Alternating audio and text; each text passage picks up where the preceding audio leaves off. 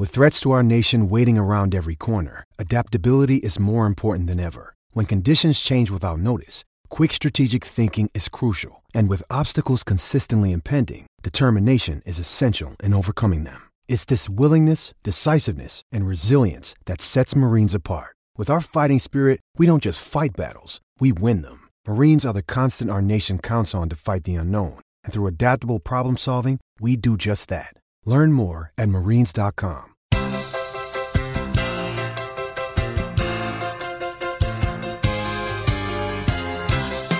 Hey, everybody. Welcome back to another episode of Simply Amazing. I'm Tim Ryder from The Apple. Guys, we have uh, I guess a lot to talk about this week. Uh, we're going to shift away from all the on field stuff. Uh, we're going to turn our focus to the MLB draft, which uh, starts on Sunday night. I believe uh, they're tying that in with the uh, All Star break now. I believe coverage starts Sunday night at 7 o'clock on MLB Network. Um, we have a couple of guests coming in.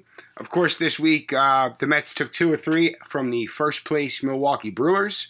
Extremely encouraging to see. Uh, Jacob DeGrom, you know, while still, um, I guess, you know, uh, showing his uh, human side, I guess you could say, still, you know, just doing outstanding things. You know, going seven innings with two earned runs, striking out ten. Uh, you know, it may seem pedestrian for for Jacob Degrom 2021, but you know, hold that candle to just about uh, any other pitcher, and it's a uh, you know that that's a a, a sun or a star. Um, yeah, it's um you know things are coming together. The roster's starting to well pretty much all the way uh, healthy. J.D. Davis, um, I guess they were hoping to have him back by the weekend. Looks like he might be um, just working in the minors through the All Star break. We'll see how that goes. Uh, saw Jeff McNeil kind of come around after a very slow start on Wednesday in Game One. Went two for four with two RBIs, including a walk-off uh, single to score to score those two.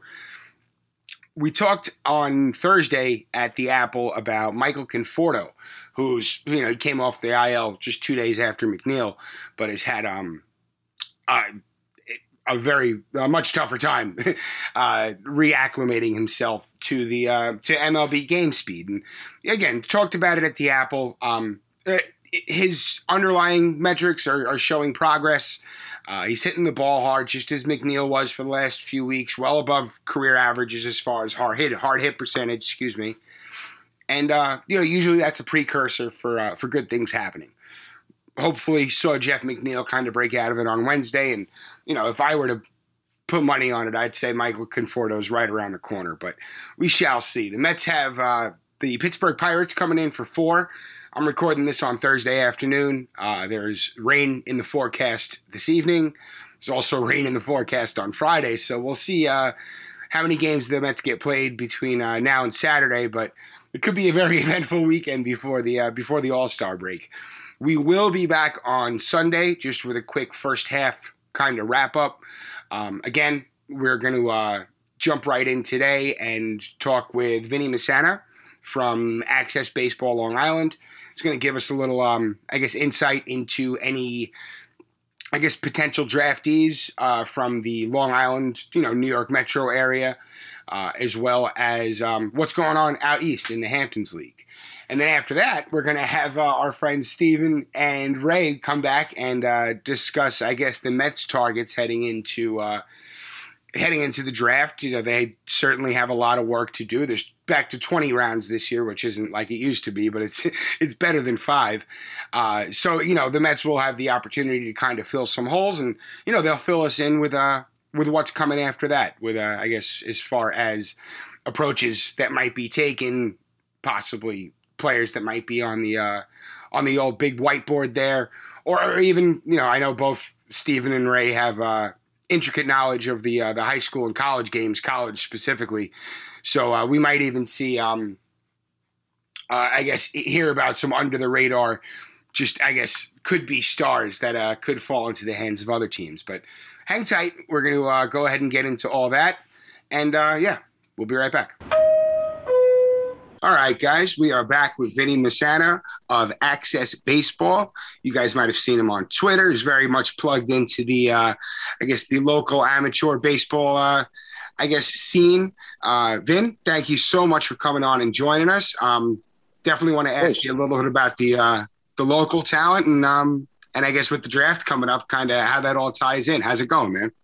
Yeah, I'm doing well. I mean, busy time of the year right now with the late start to the season. It kind of made everything condensed, but um, you know, just just different more than anything. I mean, last year it was it was bizarre because you know you went from middle of March going out every day, and then it was taken away. So I don't think anybody's going to complain, but it was just definitely an adjustment having to a lot more on your plate in a short a shortened period of time. Well, I, I was going to ask. I mean, with everything that's been going on over the last 18 months, I mean, you spend pretty much all your time showcasing high school and collegiate ball players. Um, yeah. How's everything kind of affected that process for you? Um, yeah. So in the immediate aftermath, it was a tremendous change not being able to to have live games to go to. So I think everybody was um, just nervous over what you know what the, the state of baseball was going to be like when they were going to be able to resume games. Uh, so after they canceled the college season, um, that was a major concern. The good news is that a lot of the local leagues, uh, so out here on Long Island, you have the Boys of Summer is a big one. Um, that's really like 12 to 18 years old, and then they have uh, the Hamptons League, which unfortunately they were not able to uh, get a season last year, but that's because they have players from all over the country. So housing was the issue. But uh, so after they got canceled, one of the local companies, Blue Chip Prospects, they actually kind of stepped in and filled that void where they got all the local college players to play in a league. So that actually occupied some of my time. I covered a lot of those games. They played, um, you know, high schools and baseball heaven and local field. So that was good, at least for people like myself, to get out, see live games, and to evaluate kids because that was a big question mark was how players were going to look after not seeing live pitching uh, for, for such a long period of time. Um, but I think a lot of the kids that do play high level, they're um, self motivated enough where they kind of found avenues, you know, to, to stay sharp, whether it be hitting in their backyard or at, at an elementary school field with their friends. So it was not ideal, but guys definitely found a way to um, to stay sharp. And then definitely once once the calendar flipped, and I think they get the green light to play high school and college sports, it was full steam ahead. So as far as the evaluation process, it was uh, back to normal, I would say. Um, you know, during the college season. Now you've been covering the Hamptons Summer League is all is of course back in back in effect this season. I actually yeah. have my, my buddy's friend is playing out there at the um the Sag Harbor oh. Whalers. Oh, awesome! Yeah, that's cool. Yeah, yeah, he, they're they're all they're very excited. But um, now seeing the college players, who of course I, I, assume have the same level of dedication, where like you were saying with the with the high level um, youth players, that you know they they they find ways to kind of keep themselves in, in game shape or as close as possible to it. Um, seeing these college players who just recently did have, you know, a season for the most part, um, now they're, you know, trying to get, I guess, even more exposure. Uh, are you are you starting to see that that I guess optimal level of play again? Yeah, I think so. I don't think there's any um, any indication that there's like a, a, lagging effect from from the downtime at this point. You know, and, and the Hamptons League they play every day. That's kind of the beauty of their season. It's like a 40, I think it's a 40 game season or 30 game season in 40 days. So, uh, you know, so I know they're always kind of guys get hurt. Just, but um, both playing at their optimal level. That kind of benefits them is you know they're seeing they're seeing live pitching every every uh, day, and then um, they ended early because a lot of the players are from out of state. They have early report times like maybe the first week of August as opposed to like the third week, where you'll see schools like Stony Brook and Hofstra. Um, you know that's that's usually when they report on Long Island, but so they have to end it early because they want to get the, the championship season in. Um, so it's it's actually good for me. I mean, it, it because it doesn't all end at the same time. So you got one league that's kind of a little bit earlier, the Cape Cod League, which I've actually never experienced, but I know that it's big time. Uh, they they end a week later, so some of the kids will actually play. Uh, in they can play in the championship in the, in the Hamptons League and actually get picked up by Cape Cod League, which is pretty cool. I would like to get to see what uh, experience at Cape Cod League just from what I've heard about it. You know, best best players in the country. Right, and then the scouts, I guess, kind of follow that kind of schedule as well, right? Like they'll they'll just follow one oh, yeah. championship week to another, and then uh, report back with all their their fresh info on whether it's next year's uh, draft class yeah. or you know, especially this year. I guess now they're kind of like you said, condensing it all. You have uh, the MLB draft starts on Sunday. Um, yeah, back up to twenty rounds. Um, I guess uh, with an eye on the local area. I know. Are you just focused on Long Island, or is it kind of the metro area in general? I'm really just Long Island, but uh, yeah. since it kind of intersects, you know, with the interests of my company. So, like from a scouting perspective, I'm just looking at the Long Island-based guys. But like, you know, we cover St. John's as well and Fordham, and you know, those are two of the players that I was going to mention. I mean, as it pertains to the local teams, I know this is a Mets podcast, but definitely the Yankees surely know about the two pitchers I was going to mention. Um, you know, from Fordham and St. John's, Matt Mikulski is is a guy that I think people will be familiar with um, soon, if if not already. He was probably one of the best left-handed pitchers in the country this year. He he won all you know any award that you can get, right up to uh, you know All American. He was he was named to pretty much everything. So it's kind of rare that you see uh, somebody from the Northeast uh, having their their name you know mentioned among players all over the country. Um, it's happened over the years, but it is it is rare. Um, you know, Maine had another kid actually, Nick Sinacola. He uh, he was like right up there with Kumar Rocker for strikeouts with 139, but Mikulski was a little bit lower than that. So he's a lefty um, from from upstate area, nine and zero record, 1.45 ERA, 124 strikeouts. Um, scouts were at every single one of his outings. That's why you know, when, when they had the no attendance rule, Fordham actually had to make an exception for the scouts because they were not about to turn away scouts for a potential first round pick. So they kind of had their own little system set up where they had the gate locked, but they had a Google uh, Excel sheet spread up for the scouts to, to fill it up. So um, I watched him once. I mean, I watched videos online of him. He, he's exactly what you would want. He's, you know, throw strikes. He's mid to upper 90s, touches 100 miles an hour um, you know, sits sits in the mid 90s for the most part, but basically went a complete game every time out. Nobody really touched him. I mean, it would be organizational malpractice for the Yankees and the Mets not to be in on him. And just the way, you know, where the, where the draft picks are this year, you know, the Mets at 10, I think, I don't think you'll see them take him in the first round because it's a little bit, a little bit high just based on the, the mock drafts that I've seen. But yeah. Keith Law actually put out uh, his mock draft last week and had him uh, him going to the Yankees. So it's just something to keep an eye on. Um, you know, I definitely wouldn't want to see a local kid go, you know, lose them to the to the opposite team. So I'm sure it's going to be in the Mets, the back of the, the Mets front, front office's mind because surely they know about him.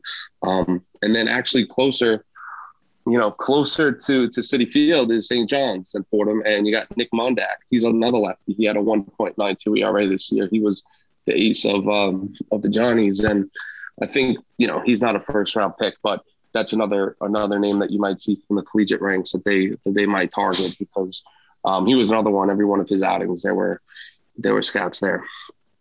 Now, as far as the high school, I guess atmosphere, mm-hmm. are more eyes on?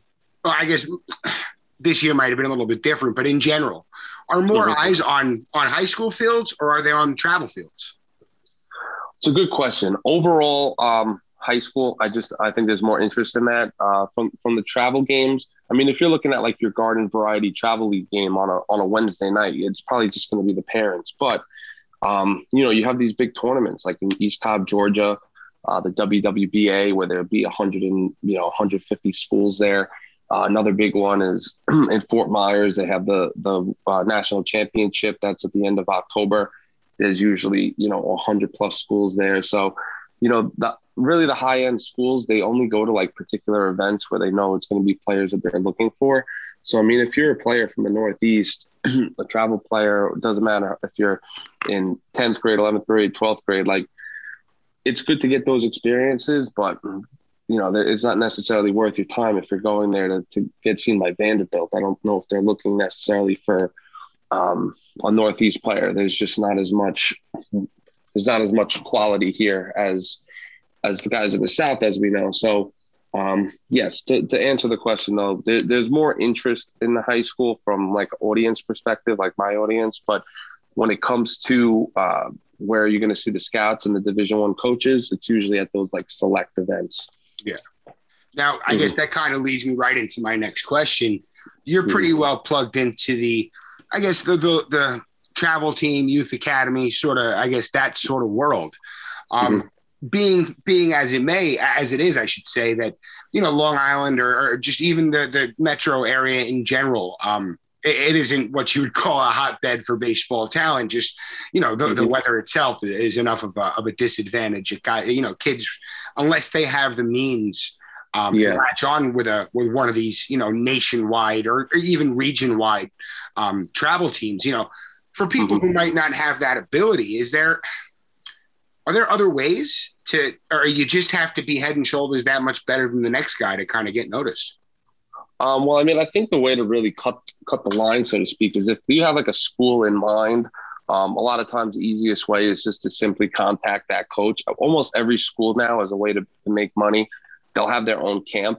Um, so it's like a guaranteed way for you to get in front of that coaching staff. So I usually will recommend that to parents and kids. Like, look, if you don't have, you know, money to go to showcases all the time, or the a lot of these teams now they're three thousand plus dollars for the summer. So sure. if you really yeah, if you really just want to like get the most bang for your buck, um, and you want to go to a Stony Brook or whatever, a Seton Hall, we just had a kid commit to there from uh, Chaminade High School. I just posted. Um, if you just want to like get the most bang for your buck, pick the, the top three or four schools, contact those coaches, and you can go to their camp. And the head coach, the recruiting coordinator, the pitching coach, the hitting coach, they're all going to be there.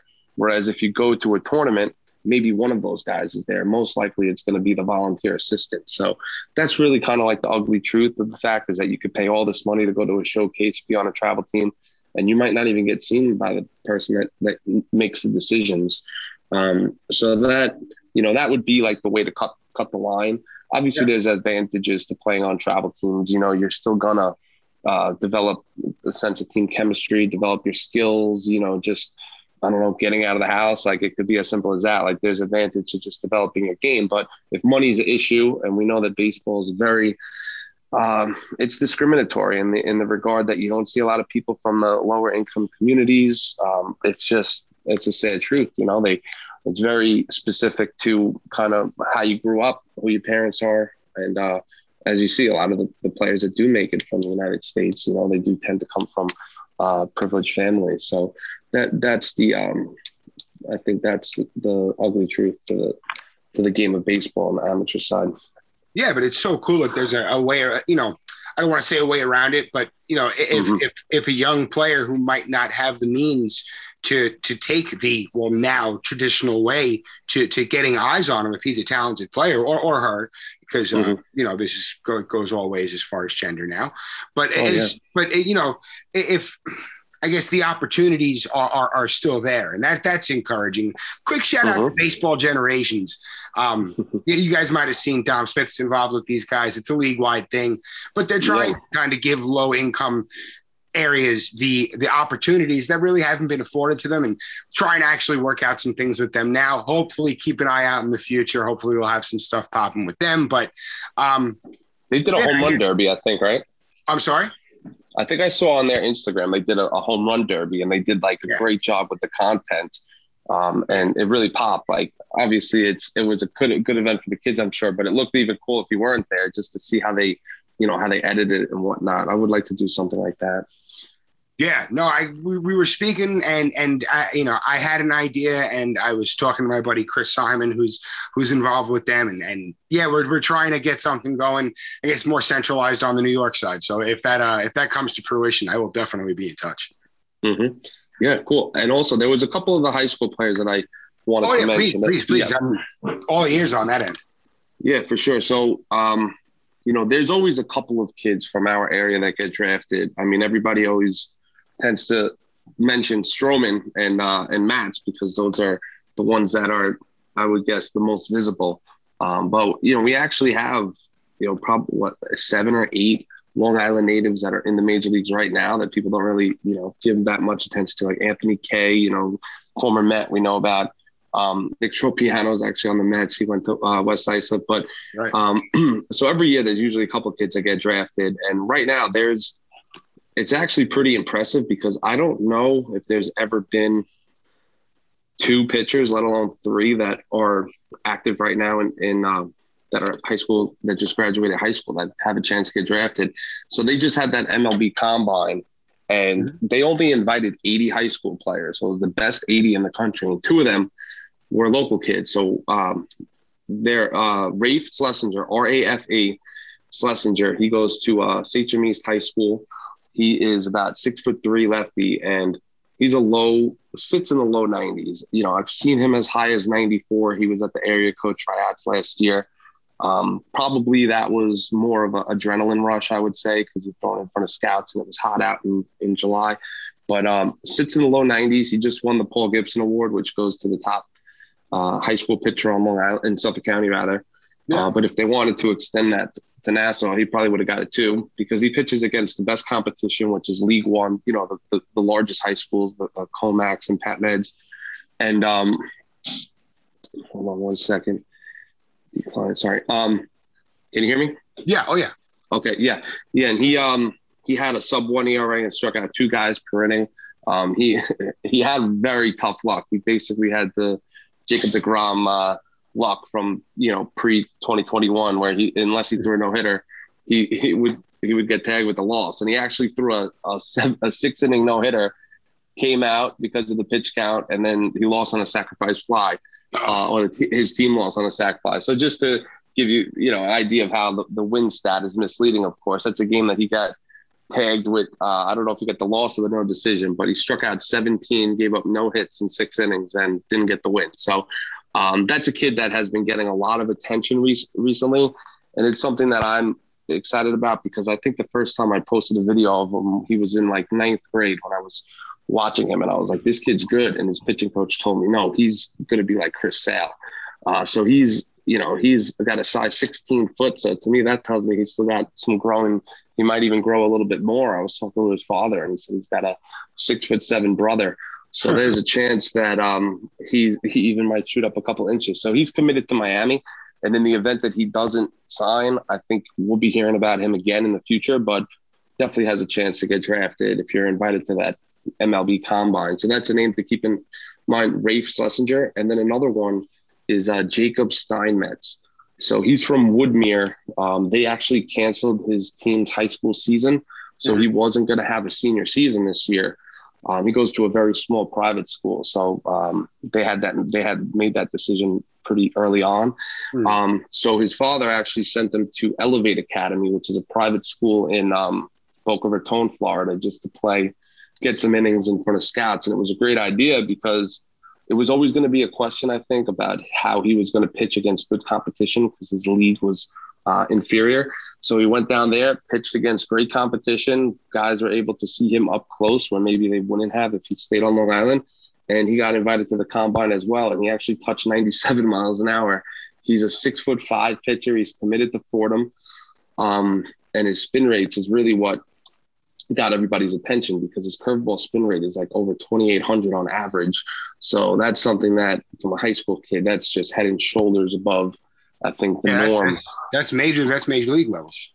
Yeah, and they had him. Uh, a perfect game did a, a, top 500 or top 200 ranking or whatever, and they gave him a fourth round grade. So even with the 10, uh, the condensed draft, which is going to be 20 rounds, mm-hmm. um, I still think he's going to go. So I mean, even if just those two kids go, that would be two probably inside of the top 10. And then there's a third. His name is Tommy Ventimiglia. Um, he's a right-handed pitcher from Longwood High School and uh, he's he's probably the most high. Kid just uh, sounds. he sounds long. yes. Uh, Tommy Ventimiglia. oh, that's my boy, bro. I'm a big fan. I'm a big Tommy Ventimiglia fan. Yep, I think the last name of the time means 20 million. So that's, that's just a money last name. he's uh yeah, he's another one. He's six foot four righty, power pitcher, uh, 90 to 92 for the most part. And actually, he got invited to a pre-draft workout at Petco Park the other day, and he was pitching in front of AJ Preller, the Padres GM. So I mean that to me that just tells me that it, it's real. The interest real. They invited like I think he told me they invited like four or five pitchers, so not not very much. So that's three kids that um, you know, not just like late round favors because of who they who they know. I mean, those are kids that are, you know, possibly future major leaguers, in my opinion. So if I'm the Mets, those are guys they obviously know about all of them. Um, you know, they're not taking more than one. I would imagine they're not just here to help out help out access baseball. But um, you know, I'm hoping from my perspective that you know they get one of them just because it would be a good look for Long Island. It'd be a good look for me, kids that I've tried my best to promote, and I think it would be good for the organization to have uh, high high quality kids and you know potential impact players in the future. So we don't really have too much position players. That's definitely the one knock on on Long Island. We very rarely develop legitimate uh, major leaguers. Frank Catalanotto was probably one of the last ones, and I don't know if you saw he just got uh, announced as a Hofstra coach yesterday, and right. you know he he he retired ten years ago with the Mets. So that's where we got to step it up. But I mean, we definitely, in terms of arms, we are. Um, you know, right up there with any state, I would say. You could, you know, go ahead put California, Texas, and Florida there. I don't know how many for for the size of Long Island. Like, I think it's pretty impressive. Oh, for sure. And like you were saying, I mean, if any one of those three guys, or you know, uh, you know, God willing, all three of them get drafted, that's just such mm-hmm. a huge step forward for Long Island. You know, um, yeah. I, I am I'm, I'm a little bit older. I'm 37, so know, I was in junior. I was playing junior high ball when Billy Koch was in West Babylon High School, and you know that mm-hmm. was huge, and that kind of spurred a whole generation. And you know, down the road, a few years, a few years later, you have your Marcus Stroman's and your Steven Matzes, and that spurred a whole mm-hmm. generation. And you know, it's kind yeah. of a cycle. You just love to see it. But yeah, Koch went to uh, oh, Clemson, sorry, right? He had I was just going to say, Koch went to Clemson from West Babylon, right? That's a very big jump. oh, I mean, D one, big school. He he made very big waves in the in the Olympics in '96, and then mm-hmm. uh, yeah, you know, took a 99 mile per hour mile per hour fastball in high school and went went to the pros, and he had a very nice career. Yep, another good luck for Long Island. Oh yeah, but Vinny, mm-hmm. this has been um this has been great, man. Uh, where can everybody find you on social media? Thank you, Tim. Um, so the, Access uh, Twitter is at AXCESS baseball, all one word. And on Instagram, which is probably our biggest platform, I would say, is uh, there's just an underscore in between that. So at access underscore baseball. Excellent, man. And uh, what's on the docket for you guys this summer? I know, are you going to try and get over to Cape Cod? Yeah, you know what? I'm actually talking about it with my wife. We might go um, and, and just kind of make like a weekend trip out of it because the season's going to be canceled by the time we're, we're going to go. So I kind of just wanted to take a look at the fields and whatnot. I would definitely like to go um, and catch like a, a bunch of games for a trip, but I don't think I'm going to be able to get there anytime soon. But um, another another thing I was going to do is go to the Field of Dreams, which uh, that's always been a bucket list thing of mine. Is just walking on the on the movie site. Obviously, nothing to do with scouting or you know uh, getting or or help helping kids. But to me, it's just something that I always wanted to do. So I said, you know what, let's book it.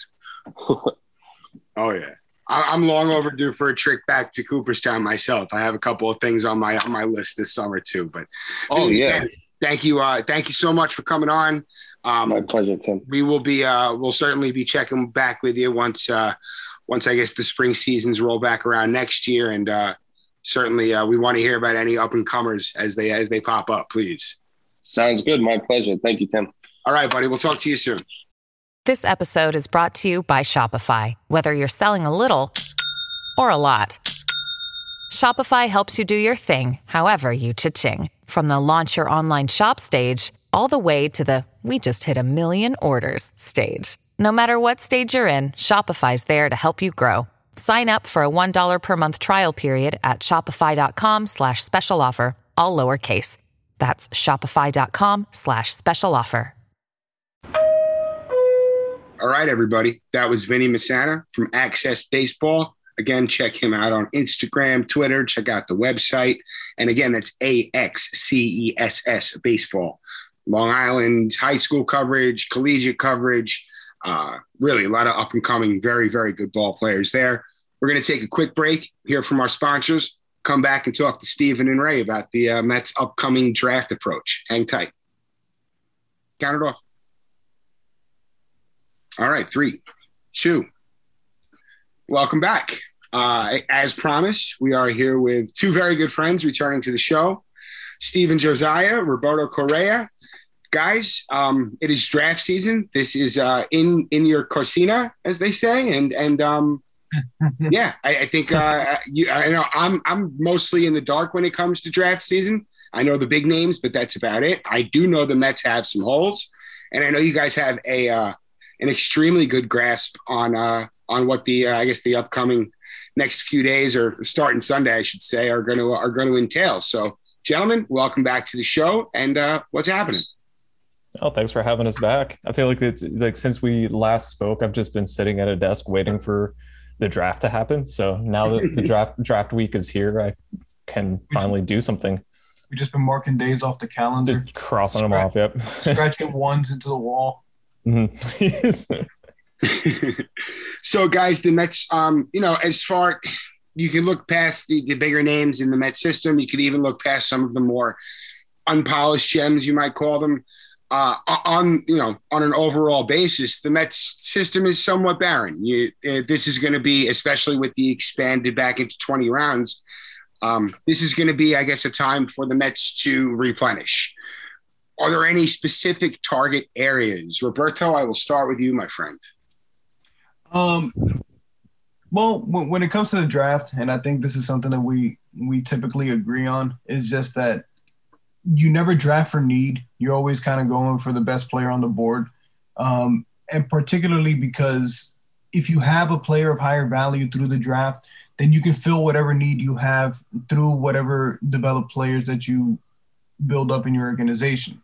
So um, I'm kind of looking at this away from need, unless there there are players that the only caveat in my um, in my sight is if you have guys who have very similar projected outcomes despite the fact that they're different different positions so if you expect this guy's going to be able to provide as much value as this guy so you're looking at not just future value the way the scouts tend to look at it but sometimes guys look into potential future war as well um, so if you're working in the same area, then yeah, kind of go for the need. But I think Mets are typically a, a best player available kind of team.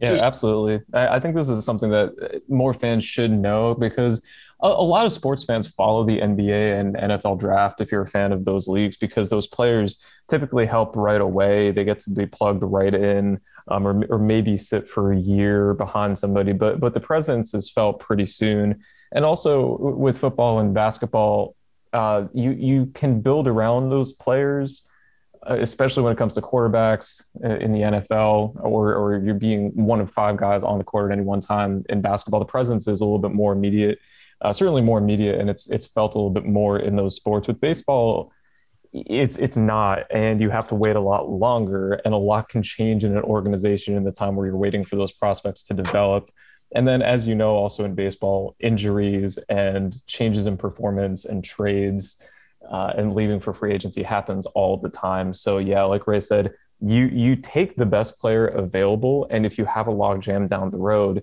you deal with that when it comes i mean the mets might be looking at one at third base right now with their with their system as it is um, so like uh, best best prospect in the Mets system is Francisco Alvarez. Would that keep the Mets from drafting Henry Davis if he's on the board at ten? Um, uh, spoiler alert: he's not going to be available at ten. He's the best college hitter in in in the country right now. Happens to be a catcher. But if you were, yeah, you're taking Henry Davis. Yeah. You 100% do that. You don't worry about position. You deal with that later because a lot changes both with that individual prospect as well as the team and organization in the years that they're taking to to develop. So 100% draft the best player available. I think the one thing I would will add on to what Ray said is that um, if you have two prospects of very very similar grades, uh, then maybe take the one who's a little bit closer to the bigs for a team like the Mets who are are in a open window of competition right now. So if you have, let's say, a, a future value 50 player uh, on the board, take the college guy instead of the high school guy, smaller range of outcomes, quicker to the big leagues. That's the only th- thing I think might be a, a tiebreaker for the Mets. Because, like, hey, we're winning now. A college guy could help us in two years. High school guy might be four or five out. Let's take the guy who can help us in 2024 instead of 2026 kind of the closest the last time that we did something like that, I would think, kind of would be um the Conforto draft, wouldn't you say? Because like he was a quick riser as well. Yeah, and, and yeah, oh, sorry, I, you, you don't really know. I mean, you don't really know if Conforto was number one or number two on their big board. And you know, so like every team has their own big board. They don't care what Jonathan Mayo says. They don't care what Ben Badler says. They don't care what Keith Law says. They've done their scouting, their analysis, they've crunched numbers, they've seen these guys, and they will make a list, one to how many ever hundred long. And uh, it, I would be shocked if if I heard that Jarred Kelenic wasn't maybe number one or number two on that big board that they have. The fact that they were able to draft him at six and get him from a million under slot is it was just really good fortune for the Mets that year.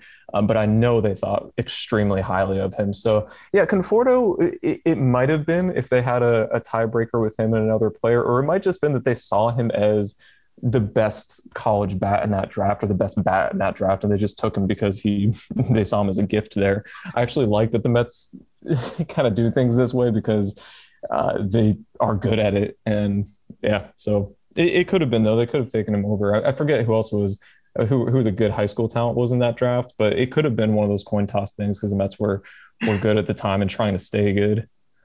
Now, without the, I guess the general, I, I should say, without the, with the lack of depth in the upper levels of the Mets minor league system, do you think they have a, in the same vein as Conforto, a more, I guess, a focus on the college player as opposed to the high school? Uh, no, again, because I, I think that this regime tries to get the best talent that they can. I think maybe the more uh, the better answer to that question is the fact that there's just better college talent in the area of the draft that the Mets are picking at 10 than mm-hmm. there is high school. The high school ranks, it, it, might not be that the talent isn't as good. It, it might also just be underexposure. We had one entire year missed to COVID, a delayed start this year. There just hasn't been a lot of gameplay. So there, there might just not be as much knowledge about the high school players, or it, but it's also a weaker class. And I think much of the talent in the top 15 picks or so is in the college ranks. I think you're going to see more college players go in the first half of the first round than high school. Just another thing I, I wanted to mention as regard to, to the Mets staff. Mm-hmm. Um, so it may not happen through the draft this year, but um, I wanted to point out that, you know, the CBA is up at the end of the year and it's kind of been taken as it's going to happen that people are going to be able to trade draft picks after this year, and that it, it's possible that it'll be in the next CBA, and that's going to change the landscape of how teams provide for their immediate depth. Now, I mean, it, it's kind of an unknown at the moment because we don't know how how uh, GMs are going to look at draft uh, draft pick trading um, after this, but it, it's gonna it's kind of gonna open up the floodgates in a sense, and because um, there's gonna be teams who well, I, I don't want to like point anyone out, but maybe the Pirates who who don't want to sign the, the the big bonus guy, or they they feel mm-hmm. they can mm-hmm. go under slot and they might have a number one or number two pick, but they know that they could get their guy at number five or number six on the board.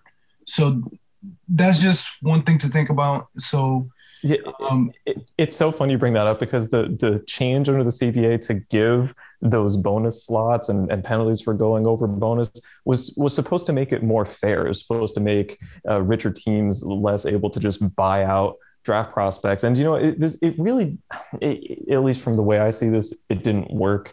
Uh, rich teams are still going to spend money in the international uh, world as well as the uh, just just free agency in general. So I, I, never really liked that. If you want to invest in the draft and spend a bunch of money there, I think you should be able to. Uh, but I love the idea of trading draft picks just because this is like this is what we think about all the time, right? Is how much is a yeah. is a 17, 18 year old prospect worth to an organization, especially with the range of outcomes that someone like that can have. And here, let me throw this out for you because I, I wasn't expecting to talk about this, but I'm I've just been super curious about this. The Mets have pick 10. I think everybody in the Mets organization would love to draft Jack Leiter, son of, of, of course, of Mets great Leiter. And it, it would be really cool to see his son in orange and blue, but you probably would have to pick, almost certainly would have to trade picks with Texas at number two. So you'd be moving up 10 to 2 to get him. What would you have to give up to move up eight spots in a draft for a player who might not even make the big leagues? Again, I just want to remind folks listening roughly one third of first round draft picks do not even make the big leagues. I'm not talking about being good, I'm talking about set foot in a major league stadium, right? So technically, Gavin Cecchini, the worst Mets first round draft pick in the past 10 years, was a, was a success. He actually did make the big leagues. Uh, the Mets have had an extraordinary success rate on this uh, under the current regime. But again, the, the bust rate is very, very high compared to other sports. So, given that, but also given the fact that, that Jack Leiter is a very, very nice prospect, probably going to be the first pitcher off the board, probably within the first two or three picks, what would you have to give up to get it to, to make that trade? See, that, that's a conversation that we still haven't had. And I don't think that um, that conversation is one that has been had particularly amongst GMs right now because it's it's not a realistic possibility at the moment. So th- I don't think there's really any way to know. And then we can speculate on it. I mean, do you have a, uh, something in mind that, that you would give to, to move up to two for Jack Leiter right now? Well, I, I, see four ways that you could you could trade. You could trade international uh, bonus okay. dollars. You could trade existing prospects. You could trade existing major league players, um, or you could just trade uh, just money, right? You could you could buy them out. You could also uh, swap picks. You say, oh, you know, you oh, oh for sure, that I'll take your two and take my second. Right, round. right, yeah, uh, exactly. So, so I, I, here I'm assuming that we're we're swapping the two and the ten yeah. Uh, and then and then I would think that you'd have uh, if we're talking prospects, I wouldn't ask for a prospect comparable to Jack Leiter because again, you're getting that number 10 pick back, but probably a lesser one. So if you're maybe a, a kind of back end of a top 10 prospect and some international bonus money or something like that. I don't know. it's just it's it's really it, it's an interesting thought experiment, and I'm if this happens, the first team to make a trade is kind of going to set the market right and set the the standard for what what you'd have to do to move up in a draft and how they see those picks assigned. So yeah, I, I would be fascinated by draft pick trading, and I think if if that happens and it should happen, it's going to be a blast for us fans who kind of live and breathe this stuff. I wouldn't be shocked to see it. Um, I guess uh, maybe limits set on it, whether it be oh you can only move comp picks or you know maybe you can only move one pick within a, a, a within a draft. Yeah, I'm you know I'm not sure. I, I I have no idea how this would all you know break down, but um, this like you said, there's so much risk involved with it. I'm very curious mm-hmm. how that would uh, how how that would all shake out.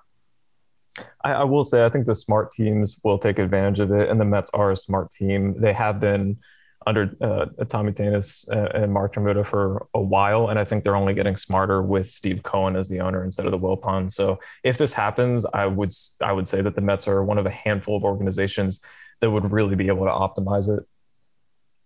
You gotta hope so. Um, as far as I guess, you know, you guys, I, we were talking before you came on the air, and you guys got like the whole first round pretty much, you know at least you know there's no predicting down to the T, but you guys have a very good idea of how, how things are, uh, you know, how this cookie is going to crumble. Um, do you see any sort of landscape shifting moves or picks being made, changing the Mets' fortune? I'm so glad you asked that. Again, um, so I, I, just mentioned the Pirates a little earlier, and they seem to be a massive wild card in this draft. Mm-hmm.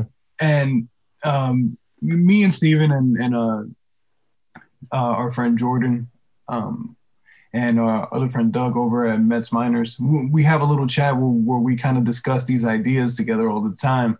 And we, we can just see the Pirates doing something like taking someone like Henry Davis uh, just right off the board and and just throwing off the board for everyone. Because now in, instead of thinking – oh well this was our top guy we didn't expect this dude to be available here teams are going to start having to think oh wow now this is available to us. Do we take this chance here? Or do we stick to the board that we currently have? And of course, if it's a Jack Leiter for a lot of people, they're, they're going to go with that option. If like suddenly Jordan Lawlar or Mayer, like when the, any of these top five guys becomes available lower on the board, mm-hmm. it, it's going to become an instant pick for a lot of people. It's, it's almost like when you forget to join your fantasy baseball draft in time and, and you get the auto pick. it's like, no, we're going to make this choice for you kind of thing. Right. Go ahead. Yeah, the, you had something to say. This is a very odd draft if you're trying to mock. Uh, I've been mocking drafts since 2012. Uh, it, there's there usually becomes a time around now for sure that you have a good sense of the top five, if not 10 picks. In fact, one year it was around that time, Jonathan Mayo correctly predicted the entire first round, which here. is absolutely unheard of. I mean, in, in any sport, but especially baseball. But that it can become fairly predictable, especially with you know which teams are holding private workouts for which players, and then you can do uh, some, some figuring out based on uh, tendencies of these teams. This year is just crazy, Tim. It's it's it's crazy. Uh, we don't know who pick number one is going to be. Which the last time I, I, can recall that happening, I think it was 2017 when there was uh, Mackenzie Gore, uh, Hunter Greene, I think people thought was going to go number one, and then the Twins ended up taking Royce Lewis. But even there, there was a pretty set top three. I don't think anyone really thought there was going to be anybody outside that. There's legitimately six players that the Pirates could take at number one. They've been tied mostly to Marcelo Mayer as a, a very, very good shortstop out of the high school ranks in California. But like Ray said, it's it, Henry Davis has been in that conversation. Both of the Vanderbilt pitchers, Kumar Rocker, although less so now, and Leiter have been in that conversation. Another shortstop out of uh, Jesuit and up, up here in Dallas is has been. I mean, he he was long rumored to go number one overall. Uh, you, you, can even make the case that they're going to kind of go off the board and go Khalil Watson, and then use savings from him to go overslot elsewhere. It, it's legitimately crazy. And then like Ray was saying, if they do something kind of off the wall, then what happens to pick two, three, four, and and by the time you get to ten, it could be crazy. So yeah, we we have a sense of who the major players are going to be on the board at ten, but it might look totally different come Sunday night which is so fun, but it's also really kind of nerve wracking if you're if you're a draft guy and you're and you've been thinking about this for months and still really have no idea what the top is going to look like because we've been discussing like, well, what happens if like they throw off the board and then someone like Kumar Rocker ends up available at ten? You know, especially that, with uh, what, what's the other team you keep telling me is a wild card, Ray? Um, what in the first ten? In the first ten, yeah. I, I think I think there's kind of a couple because um a couple of years ago, there, there, there was kind of questions around whether Detroit was ever going to draft K- if they were weren't going to mm-hmm. draft Casey Mize.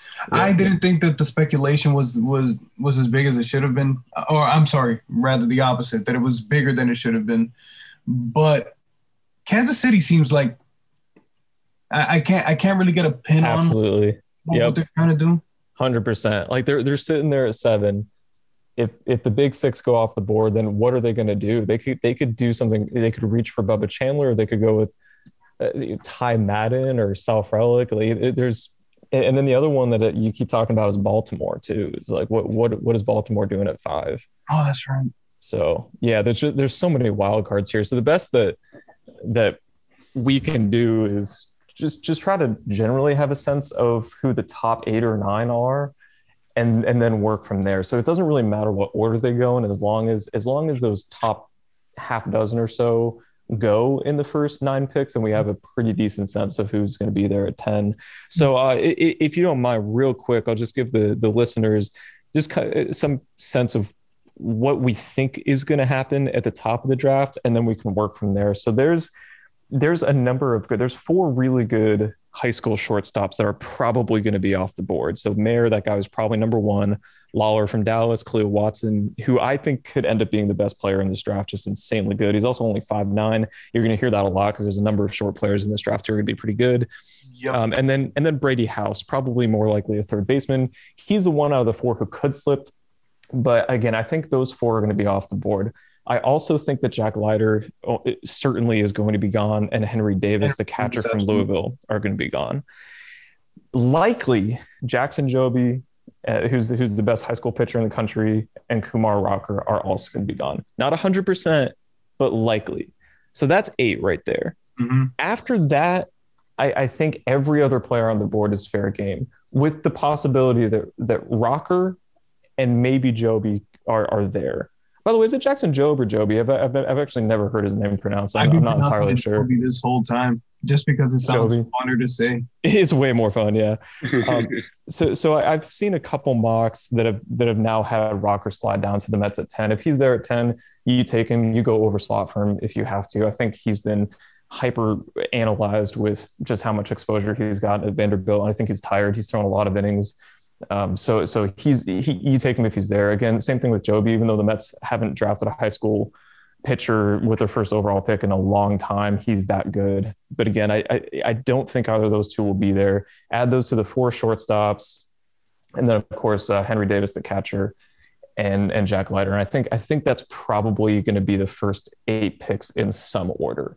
Then after that, we can start looking at the players left on the board and the ones that we kind of like. Uh, Ray, do you kind of agree with this assessment, or do you do you see another player that's that's kind of in that top eight, or do you see any of those eight who you no, think might, I'm, might kinda, be there? I'm kind of on board with you. Uh, again, the only thing is that I feel like um, depending on on where these guys go, it could throw off uh, some teams' reasoning, and mm-hmm. I, I, think in particular, uh, this kind of affects us in a certain way because let's say, for example, um, I don't think you you and I have been talking about Ty Madden a lot lately, but we haven't because I feel like I bring no, him we, up almost no, we every have. day. no, we have absolutely. so for the, for those of you who didn't hear the last podcast, this is this is my draft crush. Uh, he's a University of Texas Longhorns pitcher. I've seen him pitch in person twice. I've followed his his entire career. Like he's he's just awesome. And I would love for the Mets to draft him. He's also like typically around the 10th, 12th ranked player. Is very uh, reasonable to think that the Mets could draft him, and I would just go crazy if, if they did. And I think I've, I've talked to Ray about him every day for like four months. so it's just I really feel that if he's available, there's there's really not much way that the Angels aren't taking him at nine. Right. I mean, I guess there's a couple of outcomes in which they don't, but it just really feels like an Angels pick right now. It does. It yeah. really does. It also kind of feels like a Royals pick, which is what you, when you said they're wild card. I'm like 100 percent because that's he's he's that Brady Singer mold. Like I, I, could I could see them taking him at 7 mm-hmm. uh, I could also see the the Rockies taking him because he's a ground ball college pitcher. They love ground ball college pitchers playing yeah. in Coors. Uh, he is the, the the premier definitive ground ball pitcher in this draft. Uh, so, uh, what's yeah, he, like? What's that? What's the arsenal like on Ty Madden? Sure. Yeah, he's he's primarily a two pitch pitcher. Uh, he he is a fastball, high octane. Uh, he he is what you expect a Texas gunslinger to look like. He's six foot three, 215 pounds, very strong. Uh, he, has been clocked as high as 99. When I it, all of the starts that I've watched on on television, as well as the two games that I went to in person, he comes out in the first inning pumping in 97, 98, 98 he'll settle into 94 96 throughout the outing. And then when he when he feels like he's he's at his last batter he's back up to 98 so really good velocity. He keeps his velocity deep into games better than anybody in the draft. So you might hear about some other players like sam bachman hitting triple digits hitting 102 but those guys don't keep it deep into starts. Madden has the best velocity late into games of any pitcher in this draft high school or college and then he has uh, one of the best sliders in the draft. I think depending on the night, you can make the case that it is the best slider in the draft. It's got it falls off the table, incredible depth to it. Um, and, he, throws both of those um, very high three quarters. So he gets a lot of good downward movement on on his pitches. So uh, a, a, typical start for him is something like 10 gr- ground ball outs, two fly outs, and 10 strikeouts. You know, that, that, that'll be his night. Uh, so it misses a lot of bats, but his contact is weak and it's on the ground, which is kind of the, the concern with Madden. If this were five, uh, certainly 10 years ago, you'd see him in the top five picks in the draft. But scouts these days are looking more for pitchers who work up in the zone, can elevate the fastball, get that flat fastball, and miss the launch angle generation swing. Madden doesn't do that. He, his ball dives down towards the plate more like Mike Pelfrey or recently Casey Mize does. Uh, like Mike Pelfrey. That is one way to describe it. I love it. Sure. I mean, you, you remember how Mike Pelfrey is just. I like, do. he- I, I do it. And so, then, so Mike Pelfrey was six seven, Madden's six three, but he comes from so, so far over the top that it, it- the ball just dives towards the plate. So he throws 98 miles an hour that just comes sink, sinking down to the plate. It's very hard to square that up. His, he runs into to trouble when he leaves the ball up in the zone, which again is kind of the opposite of what we see with someone like Jacob DeGrom, right? When he elevates that fastball, you can't catch up to it. It's the opposite with Madden. When he leaves that ball up, because of its movement, it can get into that sweet spot where the, where hitters like it. So Um, he's that- he's a is it comparison to like a Taijuan Walker accurate? um it's for current Mets more like Marcus Stroman if anything. Um it just- Really? But but up at 97, 98. eh, correct. Uh, the thing is that Mark, Marcus Stroman has better command and he throws he has a third pitch. Madden has a changeup. I, I I would see him throw it maybe once or twice in a game. It's not a bad pitch. Every time I've seen it, I'll be like, hey, that's kind of nifty, but he doesn't trust it. So but you Madden, also th- see him throw that get me over curveball a couple of times. Oh, he does. Yeah. So he he has a curveball. I I only ever saw him throw it against left-handed ha- uh, hitters. First pitch in the count. It was very sneaky. Like I'm just going to drop this in right under your hands for a called strike, and it worked a lot. I don't expect that to work against pro pitching. So I I could see him either scrapping the curveball and focusing on the change. Um, or working on that and trying to work it to both sides of the plate against both handed hitters and maybe strap, scrapping the change. My guess is that whatever organization drafts him is going to try to get that change up good because if, if he can throw that with some confidence he's a three pitch pitcher he's got probably 65 ish grade on both his fastball and his slider and the command's not bad it's not good but it's not bad either uh, and he's had just a very very good college career i think he's gotten nick picked a lot like uh, rocker just because of how much exposure he's gotten but this is a premier arm he has ace upside more believably mid rotation and a very small per- percent chance that he's a high octane reliever if he can't develop Yeah, I- pitch. so disagree with, with like uh, a lot of the the reliever potential that people talk about. People think he's just going to be a power reliever sometimes. I, I can't say I agree with that at all. I, I think this guy is going to be he's going to find that that changeup or he's going to find um, the occasional curveball to be able to fit into to his repertoire. And just from watching him, and also being pushed to watch him by you, forced by your friend. like all right, all right, I can't miss the start.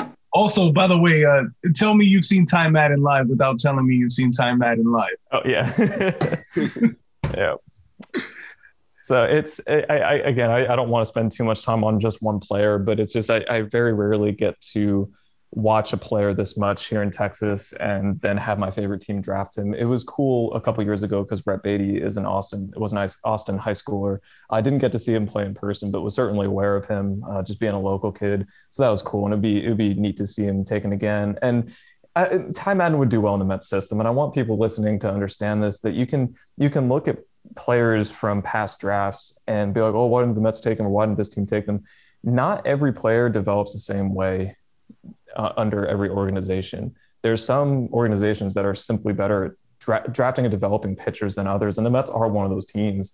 So if you know Ty Madden ending up in in Colorado's organization, Anaheim's organization, I don't think becomes the same pitcher if uh, he ends up in New York's. So that's just something to keep in mind. It's true for for every sort of player with every organization. Yeah, drafting, scouting, that's that's one part, but then those two, three, four, five, sometimes six years that you spend in the minors, that's really when you become the player that you're going to be as a pro, and and that part that part is overlooked by fans a lot.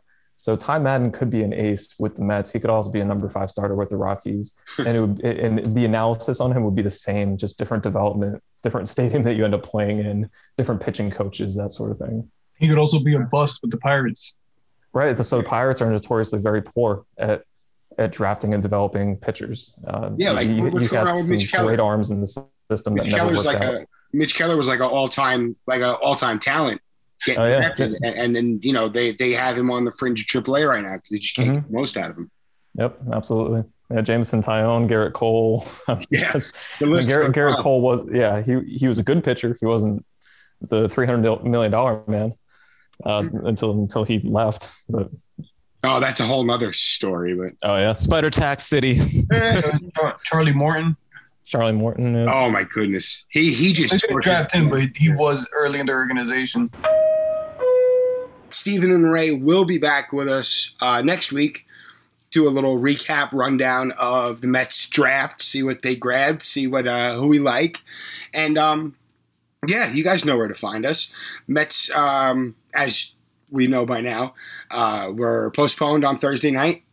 Still scheduled for Friday with a single admission doubleheader on Saturday, starting at 4 p.m. So uh, by Sunday, we'll have plenty of uh, on-field stuff to recap. And uh, once again, thanks for uh, for listening. And sorry about the uh, technical difficulties here, but these things happen. And we'll be back on Sunday. Peace.